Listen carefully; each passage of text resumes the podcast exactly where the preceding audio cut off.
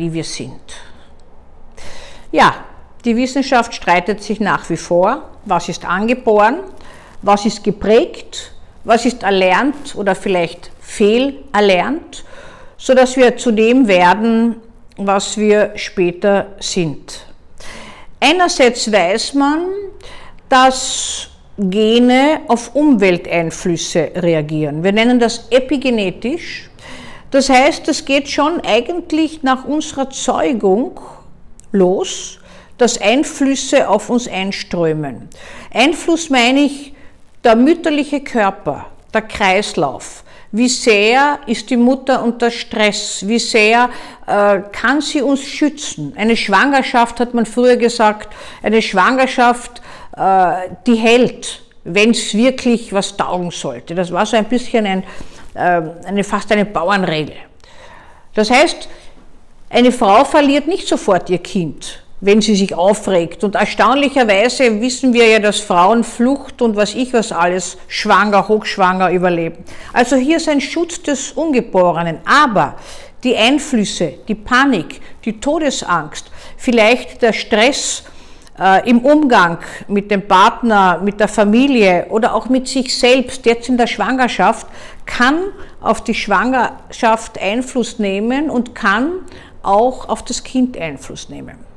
In weiterer Folge wissen wir aber auch, dass zum Beispiel erstaunlicherweise so übergreifende Themen in der Sippe wie traumatische Erfahrungen, Missbrauchserfahrungen in irgendeiner Weise weitergegeben werden. Wir wissen das noch nicht ganz genau, wie das geht, ob das unausgesprochen gewissermaßen genetisch weitergegeben wird. Wir wissen inzwischen, dass Traumata auch genetische Veränderungen verursachen können. Ob das weitergegeben wurde, wenn jemand daran leidet oder ob es etwas anders ist. Also das heißt, hier kommt unsere Vorgeschichte, unsere Sippe kommt mit hinein.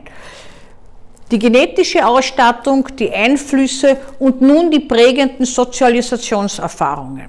Wie wird mit uns umgegangen? Es gibt keine perfekte Mutter, abgesehen davon, dass wir Mütter immer der Sündenbock sind, gibt es keine perfekte Mutter, sie muss nur genügend gut sein. Und eines wissen wir heute, wir brauchen, um das Gefühl von Wärme und Sicherheit zu fühlen, brauchen wir das körperliche Gefühl des Gehaltenseins, das In-Sicherheit-Sein, dass wir es verinnerlichen können. Wir brauchen jemanden, der uns versteht, der aus unseren Augen das abliest, was wir uns wünschen. Das erwarten wir leider fälschlicherweise von unseren Partnern später. Aber es ist ein frühkindlicher Wunsch. Wir sagen dazu, hat ein bekannter Psychoanalytiker mir gesagt, das Kind ist der Glanz im Auge der Mutter. Da gemeint damit ist diese innige Verschränkung. Das Auge der Mutter blitzt auf, wenn es mich sieht. Und das bestätigt mich. Das gibt mir auch das Gefühl, was Besonderes zu sein, okay zu sein, in Sicherheit zu sein. Das heißt, wir brauchen auch eine Belebung unserer Spiegelneurone, damit wir empathisch fühlen können. Menschen, die nicht empathisch fühlen können, zum Beispiel Psychopathen, haben dafür auch keine Angst. Ja? Das ist leider das große Problem daran. Angstfreiheit ist der Stoff, aus dem Psychopathen und Helden sind. Manchmal sagt man auch, aus dem Politiker sind, aber ich weiß das nicht so genau. Also das heißt, wenn wir keine emotionale Anteilnahme beim anderen haben, also es berührt uns auch nicht, wenn jemand um sein Leben bettelt oder verzweifelt, uns bekniet, ihm nichts zu tun und so weiter, das ist uns völlig gleich, dann haben wir keine emotionale Empathie. Wir können aber möglicherweise eine kognitive Empathie haben, das heißt, wir wissen, was der andere braucht, auf was der jetzt anspringt, damit er noch besser spurt und damit ich ihn noch mehr in den Griff bekomme. Auch alles, was so Hochstapler, Betrüger, Psychopathische haben. Auch bei der Psychopathie weiß man nicht ganz genau, was ist jetzt neurobiologisch vorgegeben, was ist vererbt und was ist wirklich geprägt.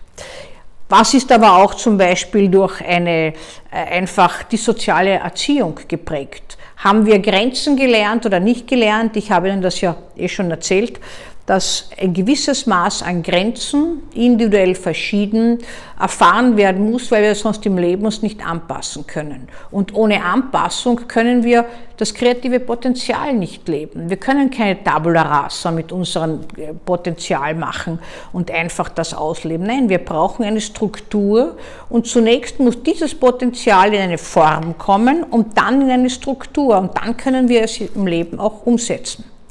In weiterer Folge kommt es dann darauf an, wie kommen wir Kindergarten, Schule und so weiter an. Mobbing-Opfer, die gewissermaßen ausgegrenzt und wahnsinnig oft Wut und Rache entwickeln und in Ohnmacht erstarren, haben es oft im Leben schwerer, dass das wieder abgebaut wird, weil sie das Gefühl der Ohnmacht schon verinnerlicht haben, sind oft die, die so in Wut fast zerbersten, aber nach außen hin so tun müssen, als ob nichts wäre und außerdem angstvoll ausgeliefert sind. Also all diese Erfahrungen sind wesentlich oder unsere Leistungsversagungen. Ich habe zum Beispiel lange gebraucht, dass ich auf einer Bühne habe sprechen können, weil ich war im Konservatorium und habe Klavier gelernt. Dann haben wir immer so einen Vorspielabend gehabt und da bin ich aufgetreten und an einem Abend war plötzlich mein Stück futsch. Ich stehe auf der Bühne, es ist mucksmäuschen still im Saal und mir fällt das überhaupt nicht ein. In meiner Not habe ich mich noch einmal verbeugt, die Zuhörer waren so nett und haben geklatscht und ich bin unverrichteter Dinge schweißgebadet von der Bühne gegangen. Ich war damals 12 Jahre alt. Das hat sich wahnsinnig eingeprägt in mir. Wenn ich wieder auf eine Bühne gegangen bin später, bei meinem ersten Vortrag, war ich so nervös und habe mir gedacht, ich muss mich 100-fach ausrüsten, damit ich nur ja nicht versage. Also auch diese Versagensängste, die man hier entwickelt, können weiter im Leben bestehen. Aber das kann alles auch wieder ausgeglichen werden. Auch der Bezug zu den Eltern prägt natürlich die Partnersuche, aber auch das Verhalten in Beziehungen. Manche wollen immer frei bleiben und wollen sich nie binden und andere können nicht früh genug gebunden sein.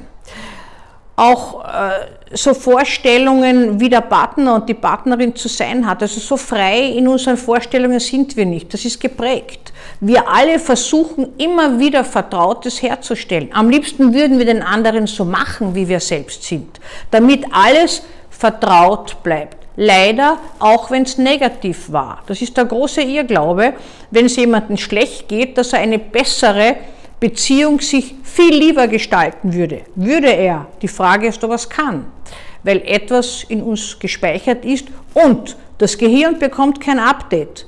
Hier werden Ängste wach, die gar nicht mehr der Gegenwart gelten, sondern die von früher stammen. Trennungsangst, Verlassenheitsangst, panische Angst, dass unter dem Bett Geister hervorgehen und was über einen drüber schwappen, kommen in Situationen heraus, wenn ein erwachsener Partner auf eine Dienstreise fährt und man selbst zurückbleibt. Das heißt, all diese Einflüsse prägen uns und machen uns zu dem, was wir sind. Aber die gute Nachricht, wir bleiben lebensbegleitend, lernfähig und veränderbar. Das heißt, wir können jede Krise als neue Herausforderung nehmen, um etwas dazuzulernen. Das spielt sich sogar bildmäßig, kann man das nachvollziehen, im Gehirn, dass manche Zentren belebt und aktiviert werden.